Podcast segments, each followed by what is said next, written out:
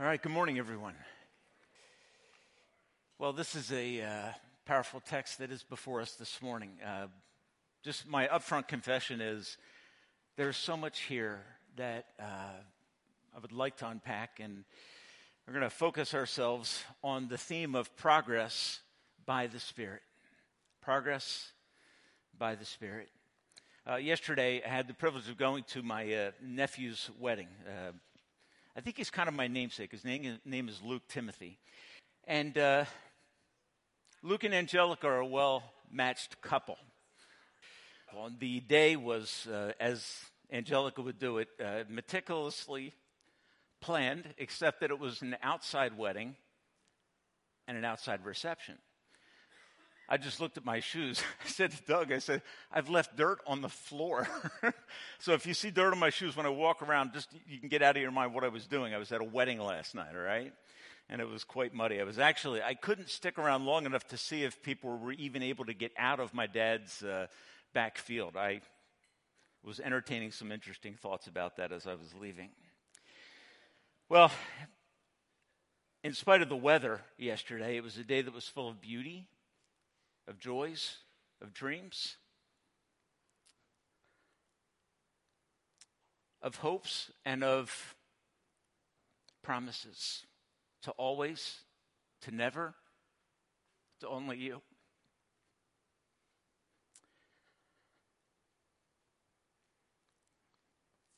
Just as you would like it to be. And the thought would be this will move on happily ever after.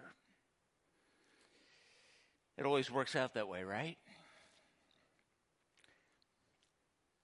It's painful for us to think about our bad days. Too frequent and too common. How often have you been surprised by your own behavior, your own reactions, your own words, particularly to those with whom you are in close relationship with? It happens in all areas of life. It happens in the area of marriage. It happens in the area of parenting. It happens with extended family. It happens at work.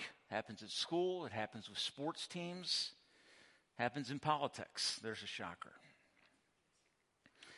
It happens in traffic. It happens in line at the grocery store.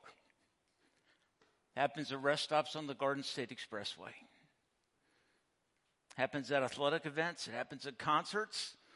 That's why those events are typically surrounded by something called security, right? Because people are basically good.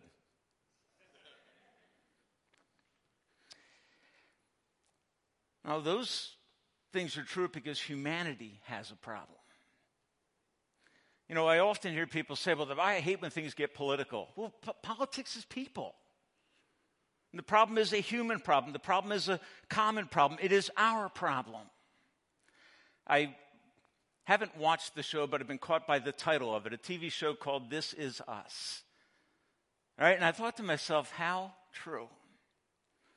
This is us. This is us, people that are broken, people in need of guidance, people in need of God's direction, people in need of transformation, in need of, as Sandy prayed this morning, confession and forgiveness and, and hope and renewal. That's who we are.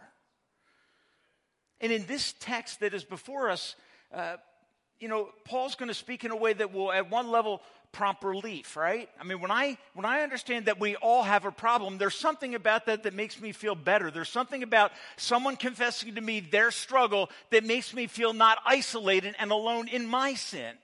Does that make sense? I believe it's why we're to confess our faults to one another, holding each other accountable, giving each other hope that God can get you through your struggle. The struggle is deep, it's strong. You're not the only one with a problem. We all struggle. We all wrestle to be what God, by His grace in the Spirit, has called us to be a common problem, and we need a common Savior. Lurking in the background of this text and our lives is a dream killer, an ongoing struggle which unchecked kills our longings and our hopes and often leaves us sitting on a heap of relational rubbish where hope is deferred, dreams unrealized, and hearts sick. That's us. And all of us, I think, can be honest and say, I have at times in my life been in that place. And the real question that I have is is there hope? Can we really experience lasting change? Sometimes as pastors, you kind of you kind of wrestle through that week in and week out, singing and worshiping God and teaching the word of God and longing and hoping for this truth to catch, to take hold in people's lives. And the question that we have to wrestle with is how is that going to happen? How is that lasting change, substantive, measurable, observable change going to come in the life of the body of Christ? You know, in this text, verses 14 and 15, Galatians uh, 5, if you want to turn there real quick, if I didn't tell you that already, Galatians 5. I'm assuming that since we're moving through, you kind of know where we are. Galatians 5, verses 14 and 15, the text that Doug ended with last week. Paul raises a needed warning on the roads, road of life, a warning sign, a caution, a flashing sign to capture our attention and to protect us. He says, You, my brothers, have been called to be free from the law's demand, but do not use your freedom to indulge yourself. In other words, the fact that you are free from obedience as any thought of means to salvation, since that has been annihilated from your mind, don't drift into license. Don't drift into freedom from God's directives. Don't ignore the boundaries that God has established in His law. They are there for your benefit to show you what Jesus Christ is really like and to help guide and control your life. Paul says in verse 15 if you keep on biting and devouring, be careful, or you will be destroyed by one another. And as I read that and as I look at human history, I believe that is a true and real possibility. There are events that are shocking as you, you, if you just follow a little bit with what's going on in your country and other countries on the news, there are events that are devastating, that tear at your heart, that kill hope, and that make you wonder if progress is possible in your own life. Well, the question is what is the remedy to this common problem that we all have? How do I live in a substantive way differently? And what Paul's going to do in this text, having argued the truth of the gospel and the transformation that comes by the free grace of God, apart from the law, through the work of God, through his son Jesus Christ, Paul's been arguing that. And what he's going to do now is shift from deep biblical theology to what we would call, in many times, practical theology or truth that relates to Christian character. Truth that begins to govern and affect okay, I'm free from that but now what do I do? How do I live in a way that can please God and cause us as a church to be the salt and light company that God has called us to be for a watching world around us? And so this text is going to paint portraits, two portraits. One portrait repulses, causes you to step back. The other is attractive and beautiful. And the Spirit of God comes to make the church beautiful and attractive and transformational where she lives in this community for the glory and honor of his name. Paul moves now from gospel truth to gospel character and transformation. This is practical truth where the rubber meets the road of life. The theme of growth and progress in character and relationships permeates the text, but often does not permeate our lives. I want you to look at verse 16 as Paul begins to address this previously stated problem of biting and devouring and ultimately destroying each other. In light of that, verse 16 starts with uh, my translation says, So I say. All right? Or uh, therefore. In light of what I've just stated, this incredible possibility of self destroying churches and people, Paul says, So I say, in light of that natural tendency, walk by the Spirit, and you, and I love this promise, you will not gratify the desires of the flesh. For the flesh desires what is contrary to the spirit, but the spirit what is contrary to the flesh. They are in conflict with each other, so that you are not to do whatever you like. But if you are led by the spirit, you are not under the law. So this paragraph introduces this uh, topic of transformation. And what this text does is it, it first shares a solution, and then it's going to delve into the problem that we all have. So, interestingly, Paul says, here's the solution to this devastating tendency that we have to bite, devour, tear, and destroy. Okay, and it's very simple. Paul says, So I say, walk by the Spirit. Now, there's an assumption in this text, in this counsel that Paul is giving.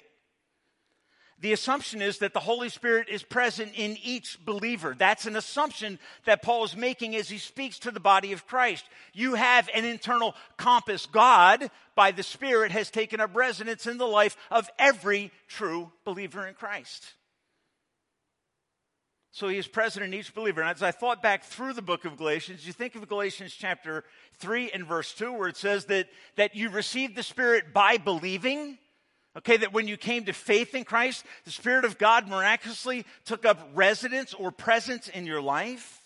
And then chapter 4 and verse 6, it says, Because you are sons of God, He has sent forth His Spirit into our hearts, crying, Abba, Father. So what is Spirit doing? He is indwelling and he is assuring or affirming that those who have trusted Christ have begun to experience a deep personal relationship with God that is talked about in terms of childhood or paternity. You're in a close relationship with God. He has taken a presence in you, and then I think I could I can make the next assumption that Paul is pushing at is, and that is this: that the Spirit of God is present and active in your life.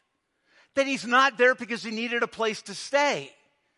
He's there because you and I have a need for His daily work, active and guiding, revealing and shaping Christ in us. And that's, I think if you were to study through the New Testament and say, what is the ministry of the Spirit of God? I think I could summarize it in this based on the Gospel of John 14 to 16, and then most of the text where Paul is speaking that the ministry of the Spirit is to reveal and exalt Christ, to make him glorious, clear, and attractive.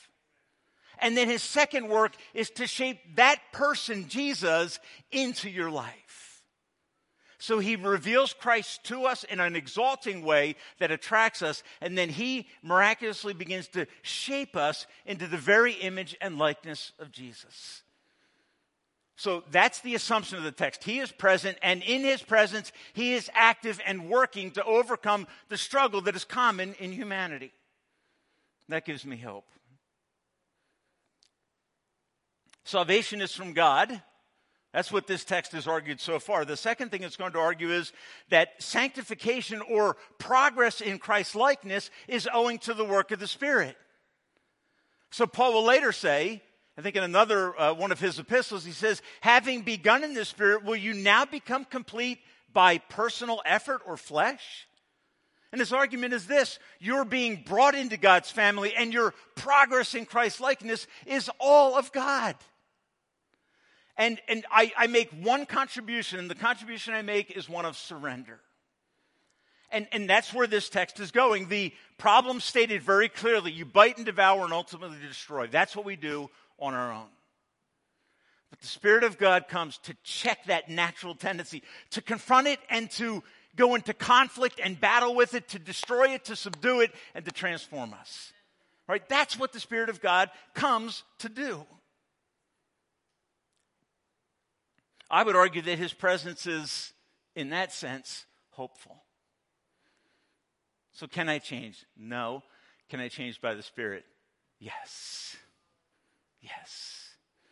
My hope is not in my flesh. I've been a Christian long enough to know that my hope is in the Lord. And in the personal presence of the Spirit of God to do what He has been called by God to do. Here's the promise that this text gives you as Paul identifies the solution. He gives you a promise. He says, Walk by the Spirit. You want to keep from devouring and destroying and hurting the people that are closest to you your mates, your kids, your coworkers, your neighbors. Do you want to stop? I think all of us would say, Yeah. Yeah. Paul says, Walk by the Spirit. Get in sync with what God is doing in your life. And when I cave into the desires of the flesh that are destructive and hurtful and devouring. That's hopeful to me. Folks, listen, what God calls us to requires a degree of discipline and, and, and, and fortitude and conviction. But ultimately, it's about surrendering. My analogy for this that I always use is when I go to the dentist, I don't anticipate that I'm going to make any contribution to the effectiveness of that dentist work. The only thing I'm going to do is when he says ah, I'm going to open my mouth, and I will I'll spare you that illustration. Okay, that's all I do is surrender. A couple weeks I have a procedure I have to go for. All I'm going to do is surrender to the doctor. Do what you got to do. Okay? I, I don't make any contribution, but I can come to the appointment. That's the Christian life. We go to God and say, God, fight in me by your Spirit, work in me by your Spirit, change me by your Spirit. I surrender. And this is the daily struggle. It's why the Apostle Paul says, I die daily. That's why Jesus says, take up your cross daily. Right? That I need to die so Christ can live. That's the picture of this text. This is a long walk in the Christian life that Paul is talking about here. Keep in step with implies over the long term of your Christian experience as a habit, as a characteristic of life. He is not calling us to an episode. He is not calling us to a spiritual circumstance or event that ultimately changes us. He's calling us to a, continual walk of surrender. So don't seek an event, seek a life with God. Seek to walk with God daily. That's what sanctification is. And that's how it begins to work out in our lives. Walking by the Spirit is to be a habit of the Christian life. Speaks of relationship with God. It speaks of listening to an advisor or a coach as he seeks to tweak and to guide and to give direction and instruction as to how to live and what to avoid and how we can become the people that God wants us to be. You know, I, will give you an illustration of this, and I think I might have shared this at some point along the way. But I have a friend in Allentown. His name is Chris Ponactera. He owns a company called Keystone Property Management and Maintenance. I'll send him this disc so he can know he got advertised in church. Okay? Now, Chris is a consummate mechanical technician. Okay? He knows everything that ever, I've ever asked him about plumbing, about electrical, about construction, about heating and air conditioning. And I can go on and on. All the things that I wish, because of certain circumstances in my life that I knew and had limitless knowledge in, I, I, I get into circumstances on a regular basis where I have to tap out. I have to, I don't know what to do. But I have something called a cell phone and I have something called FaceTime. And what I do is I FaceTime my friend who is so incredibly busy, it embarrasses me that he even picks up the phone. But he does. And I call Chris Ponactera and I say, Chris, I'm having a problem with this four way switch. Now, a four way switch is incredibly complicated. It's when you get into three or four or more switches on your light circuit. Okay, single pole, I understand that. Three way, I'm okay with that. But when you get into this complicated realm of electricity, it gets dangerous and shocking. So I'll call my friend Chris. And all of a sudden, I find myself bringing a solution to a problem that I didn't know the answer to. I didn't know what to do. I was, I was left ignorant. But I call Chris, and all of a sudden, the four way switch is working. So I hang up and I call my wife and say, I got the four way switch working. No. No, you know what I say? Came to mind to call my friend Chris. I called Chris. He guided me through that problem and made me something that I could never be on my own. An electrician who didn't get shocked that day. He, that, that's, folks, listen. God, by the Spirit, takes up residence to speak and to guide, to prompt, to move, to convict, so that you will listen and become everything that God wants you to be by His Spirit. And when that happens, there isn't pride in the life of a growing Christian. There is a deepening level and sense of humility because you understand that you have moved in and been effective in territory in which you were utterly incompetent and ignorant. But God is at work.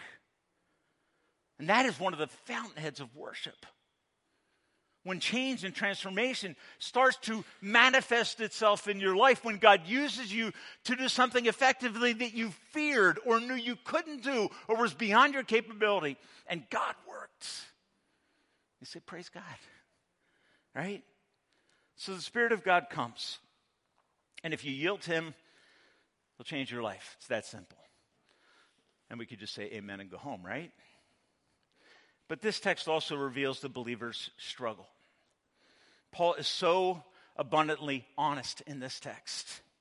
So clear about the nature of the battle within. I'm not going to drift into all of the theological nuances of it. I just want you to go away today understanding there is a battle within which threatens to cause me to be a verbal destroyer of those around me. But the Spirit of God has come to restrain those kinds of desires, those lusts, those apathy, all the, He has come to restrain and destroy those things so that I become a Christ like person. That's His ministry and work. So here's what Paul says Walk by the Spirit. You won't gratify the desires of the flesh. For this is the reason for that statement the struggle. The flesh and one writer calls this my sinful self interest. I only I, I, I love that definition because it puts me at the center of the problem. See, at the center of most of my conflicts is me. Me wanting what I want. And so we fight and we destroy. That's what James 4 says, right? Where do wars and fightings come from among you? James preached on this last year. The problem is you. The problem is me. The Spirit of God comes to confront me, not my wife. He comes to change me, not my kids. He comes to transform my perspective, not my neighbors. He comes to give clarity in the struggle with a brother or sister in Christ so that he'll be glorified. This is his aim. So Paul says, here's why I tell you to walk by the Spirit, to be in tune with and in step with every day with what God is doing. For the flesh desires what is contrary to the Spirit my sinful self interest wants things that God forbids. It wants to fight back. I got upset driving to church this morning because I was a little late, and the guy in front of me was going like 40 miles an hour. And I realized, I realized this is a guy that I've witnessed to. So Pennsylvania plates on a white Duramax truck, and I'm like, oh crap, what was I thinking? I'm just telling you, man, I, it, you can ask my wife. If I'm one thing, I'm impulsive. And it's not always pretty. Okay, I like to think about the times when, boy, it's good I'm impulsive.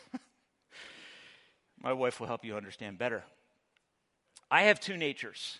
There is an internal struggle. Uh, one writer called it my lower nature, or the Paul uses the term the old man and the new man.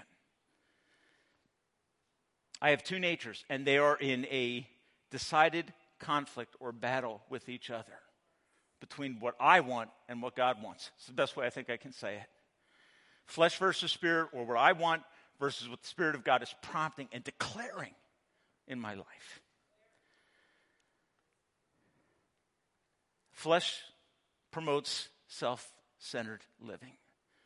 And the Spirit of God promotes righteousness and relational health. The Spirit of God longs to exalt Christ and shape Christ in me. But my flesh has a longing as well. This is the, this is the struggle that you go through in your Christian experience. This is the, the battle part of it.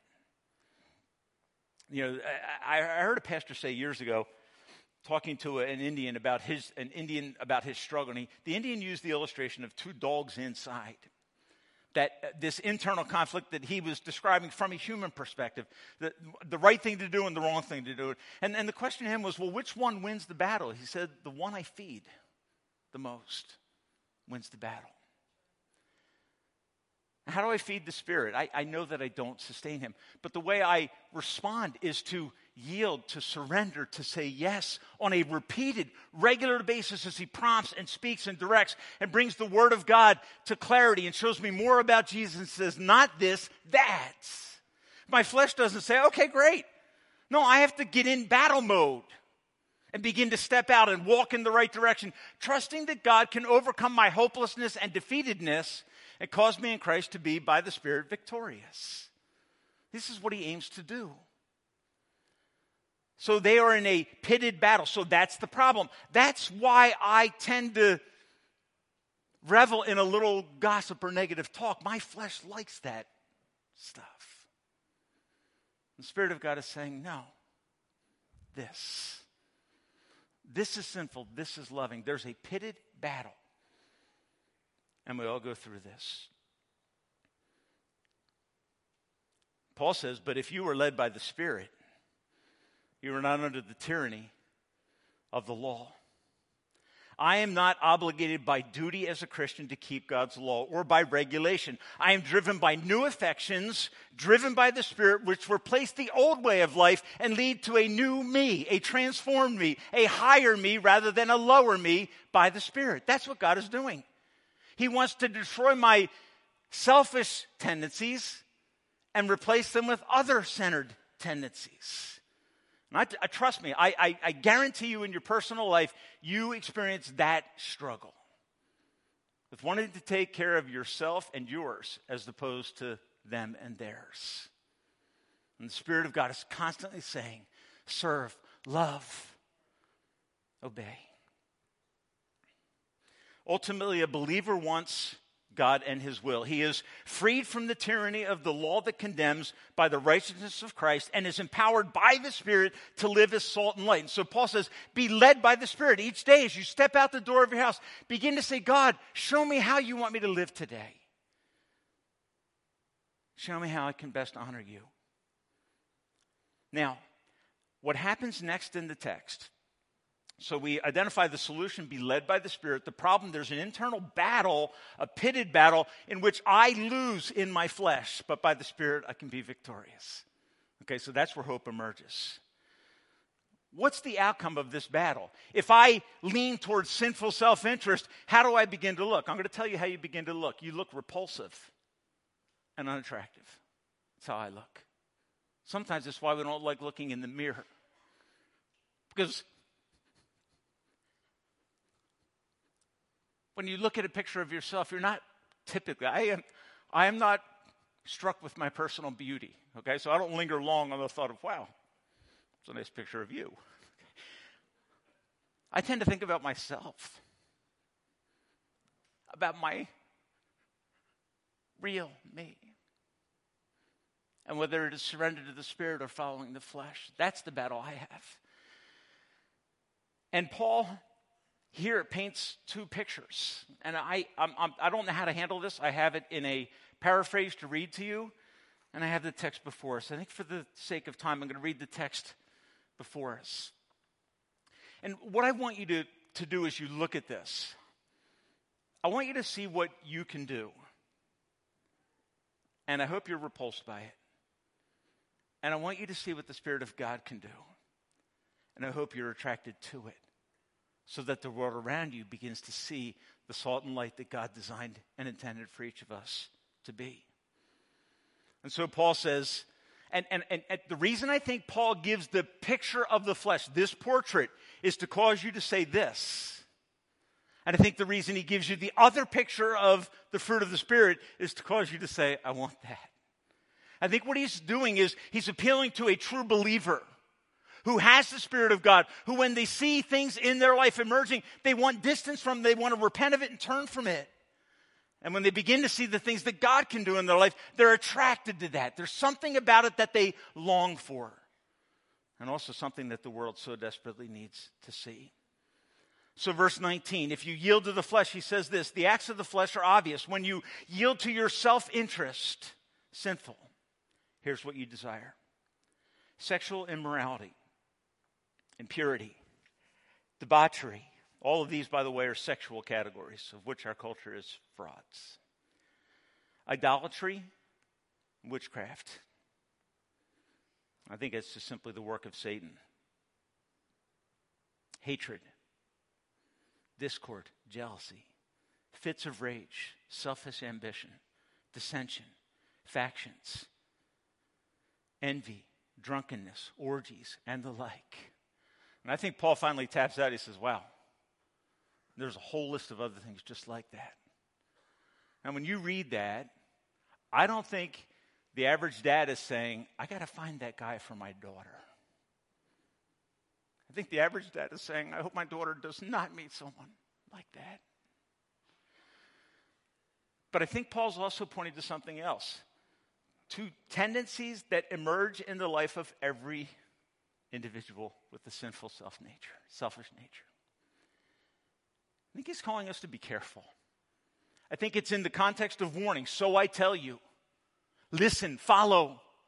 Don't go down this road. The result of it is devastating and destroying. Like there's strong warning that emerges here. In verse 21, Paul makes an interesting statement. He says, and the like, which I think is just broadening the categories. He says, I warn you, as I did before, that those who live like this will not inherit the kingdom of God. Now, folks, here's what I very simply think Paul is saying. If those attributes are fine with you and characteristic of your life, then you need to do serious thought before God about your status with Him. Whether you're truly someone who has experienced the power of God. Does do most believers at times experience some of these struggles? I think the answer is yes. That's the pitted battle. But a believer doesn't yield to those things. A believer yields to the Spirit, and that leads to a distinguishing difference in his life that is manifested in the text that follows. Verse 22, Paul says this He says, But the fruit of the Spirit. And, and I, I think this sets up in contrast with the fruits of the flesh first, leading to the fruits of the Spirit. Second, with the word but, which creates a, a hope, a sense of, I want to see a different portrait. I want to be a different, I want to see a different picture. I want to be a different person. And so Paul moves into this beautiful description of characteristics produced by the Spirit. The fruit of the Spirit is love. Folks, can I, can I just, I want to take one pastoral pause. Doug said this last week. I like that, Doug. A pastoral pause is this the evidence of the work of the Spirit in the New Testament is always the fruit of the Spirit. Always. It's not spiritual gifts. Spiritual gifts, 1 Corinthians tells us what? Are not necessarily evidence of God at work. But the fruit of the Spirit is always proof of God at work. Okay, so let's say this to you. Let God do what He's doing in your life, but be careful what you seek and long for in, in this realm. Okay, not that we shouldn't long for the works of the Spirit. I understand. Earnestly desire them, we should. But never as much as we desire character transformation through which those gifts will be manifested. Because the problem in Corinth is that spiritual gifts were promoting pride, which is a sin of the flesh. But the fruit of the Spirit will allow those spiritual gifts to be set in a context in which they are beautiful and powerful and never selfish in expression.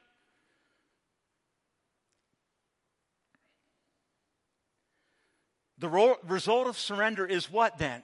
I think in this context, the result of surrender is progress in Christ's likeness. It's, it's more and more of the fruit of the Spirit is being manifested in my life. It's becoming visible. That's the work of God. The Spirit changes our essential character, the essential you, the essential us, so that the world around us begins to see a church that is being transformed as it yields. So that's why I think in Romans 12, Paul's on the same track. I urge you, brothers, in light of God's mercy, the theology of the gospel, give yourselves to God as an acceptable and willing sacrifice and watch what He does by the Spirit in your life. It's beautiful. He begins to change our desires, which changes our behavior and causes the world to say, I want to know what they know.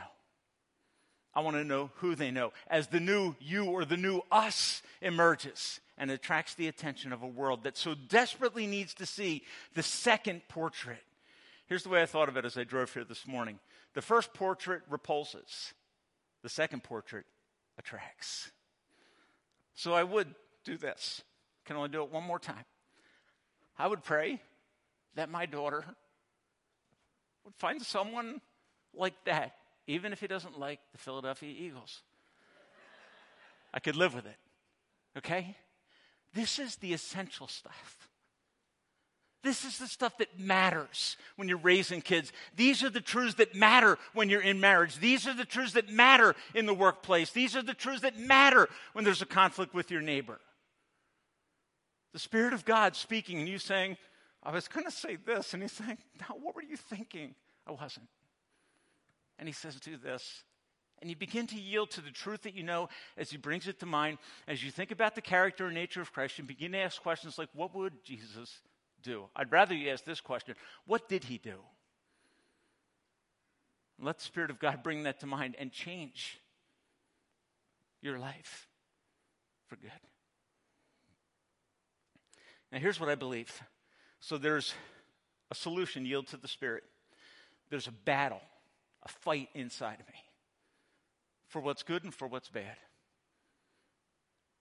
And as I yield to the Spirit, the good thing begins to emerge good character, attractiveness, beauty, loving Christ, loving others. It starts to rise. What then is surrender? What is yielding to the Spirit? Three statements are used be led by the Spirit, walk by the Spirit, and what's the third one? Walk, be led, and uh, I could look, uh, live by the Spirit. Okay. It was a fascinating term, isn't it? Live by the Spirit, be animated by this, this work of God. What then is yielding? What is it when I say yes? Here's what I believe I believe yielding and surrendering daily to the Spirit's direction is hopeful fighting for righteousness. Yielding to the Spirit of God, walking by the Spirit of God, is hope filled fighting for righteousness. It's how I resist my flesh. I say yes to God by the Spirit. And He begins to do in me things that I can't do on my own. And people around you begin to say, I didn't see that coming. Here's the way I think it works your response to a circumstance is different than what be, would be typical. And in that moment, there's this flash that God is, there's hope for me. As I begin perpetually and consistently yielding to the Spirit, there's hope that God can change me. That's what Paul's promising. Here's how I fight against the flesh and those natural tendencies I say yes to God. And He begins to work in amazing, powerful, and glorious ways. And a watching world will not miss this beautiful transformation. So, why does Paul call it the fruit of the Spirit? And I'll just answer this question in four ways. This is borrowed from various studies. Because fruit is a manifestation of essential character. Here's why I believe. Here's what I believe. I believe that every Christian will manifest the fruit of the Spirit. Every believer. Because the Spirit of God comes to do an effective work. And here's the way fruit grows. First thing you notice about fruit is I, have done gardening, I've dug up the seeds to see if they're opening, okay, because I'm impatient. You know what you learn about fruit? The growth of fruit is gradual, but undeniable. I hope that gives you hope. You know what I think one of the most devastating things we do is we compare ourselves to other believers instead of the Christ. We do it all the time. Betty Frieser used to say to me, This woman I love, but I, I bet she would compare herself to other people. And I said, Betty, stop. You're one of the most wonderful examples of a Christ like person I have ever met. But when you compare yourself to others, you destroy your joy you destroy your hope for change. Folks, God comes to do something in us by the Spirit that is inevitable. You know what a tree is not by what people tell you. You know what a tree is by the fruit that grows on it, not by the fruit that is attached to it, but by the fruit that grows on it. And that growth is always progressive. This is the way the Spirit of God works. He doesn't come to to, to make you something absolutely contrary to what you have always, always been. He comes to work in a process of transformation in your life. Starts with new birth, usually with, with some heightened sense of change, and then you realize, oh my gosh, I'm in a battle. And I need to walk by the Spirit of God because He comes to reveal Christ and to shape Christ in me. Fruit also has this it has internal roots, it starts inside and appears outside. You know, a tree without roots is dead and bears no fruit. The part you can't see becomes the most important. And folks, listen the Spirit of God comes to change you inside, your affections and desires. And then all of a sudden, that starts to appear in your marriage. That starts to appear in your parenting. That starts to appear in your workplace. And people start to take notice. As someone close to me in my personal life who not because they're outstanding and extraordinary. They're not. They're basic, simple. but faithful. And people at work make comments that they notice. That gives me hope, man. An average person surrendered to God, making an incredible difference and making Christ attractive and making people want to know. What do you know? Who do you know? What's changing you? What drives your joy in the midst of the chaos at work? What is it? It's Christ. He changes me from the inside and it begins to be exposed and manifested on the outside. Growth is gradual, it takes time, but it is inevitable. And the last thing I want you to notice is this it is the fruit not of your effort, it's the fruit of the Spirit.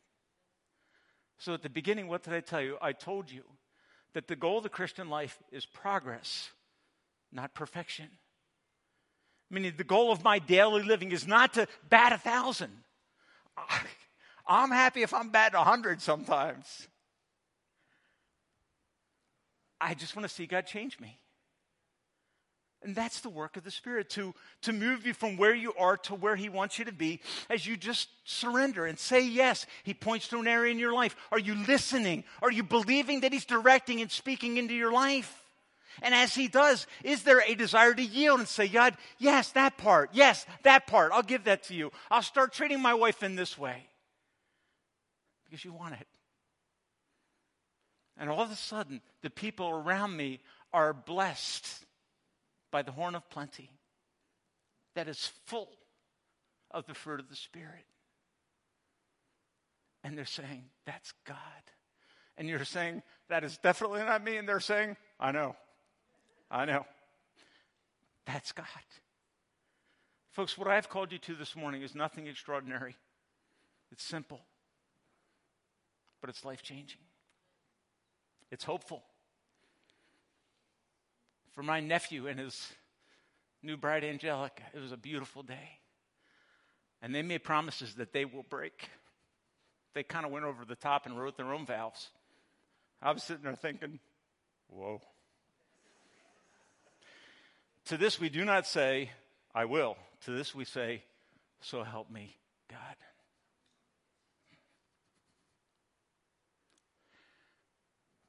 May God help us to confess our weakness, our sinfulness, our yielding to the battle. And may He teach us to be led by, to walk in, and to live by the Spirit, to surrender as He begins to plead and begins to work. And remember that this work is the work of Christ. Verse 24 says, Those who belong to Christ have crucified the flesh with its passions. They are in the process of doing this repeatedly. It's evidence of their conversion, of the change that God is giving in their life. You belong to Him. Remember, the progress in character begins with surrender, with yielding. That's what verse 25 says. So I say, live by the Spirit. Here's the struggle. Here's the battle. Here's the portraits. So live by the Spirit and be that portrait that everybody is longing to see. And they don't even know that what they need to see is a Christian who has been utterly transformed by the work of the Spirit. And when they see it, they'll see what they're longing to be by the Spirit and power of God. And hopefully, God will bring them to an end of themselves where they can say, I am a sinner. I would love to be like that, but there is no hope. Not in my flesh. May the Spirit of God break through, open the heart, convict of sin, show weakness, bring power, strength, change, transformation by the power of the gospel of Christ. That's why Paul was so strong in what he says three times in Galatians. He hates that which seeks to exalt self through self effort. It's by the Spirit that change comes, that the beautiful portrait emerges. Last thought is this progress can incite pride. Last verse, it's interesting. Let us not become conceited, provoking and envying each other. Don't look around thinking that you're better than others. Listen to this. Don't look around thinking you're better than others, even if you are. And I mean that just how I said it. That was not a mistake. Don't think of yourself as better than others, even when you are. Because all of that work, and Rita, this goes to the question, Rita Sosnovic, this goes to the question you asked me the first week. How do our efforts play in? Right? Any fruit emerging in my life is God.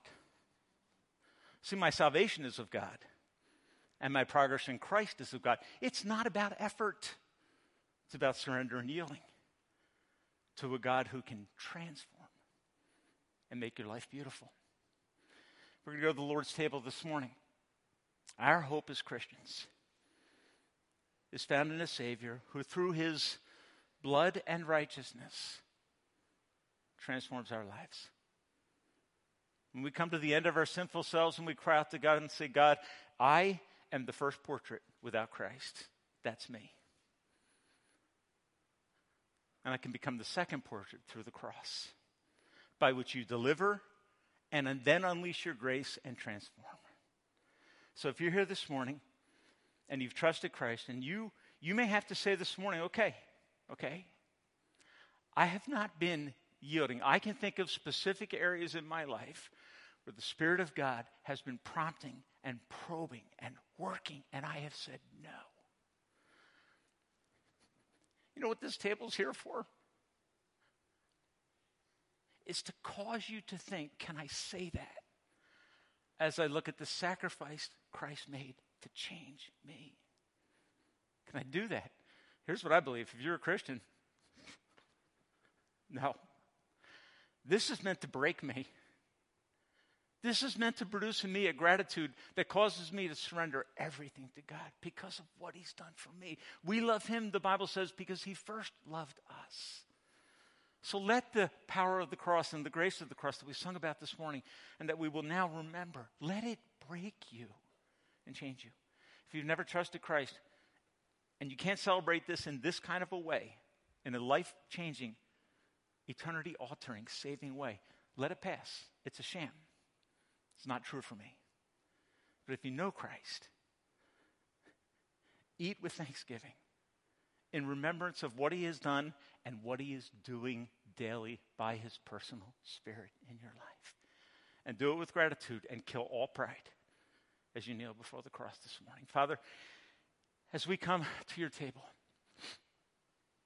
we come uh, weak people, some of us conflicted in our hearts, needing to know that the one who died on the cross can forgive me right now as I confess and own my sin, and then eat of that bread and drink of that cup and declare the cross work of Christ as my hope.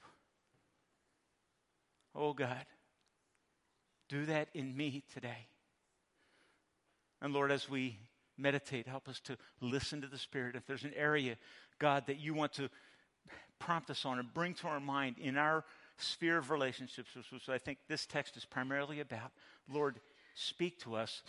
Help us to confess and say, I'm going to go do that, and then eat of that bread and drink of that cup, proclaiming Christ. Bless the service in Jesus' name.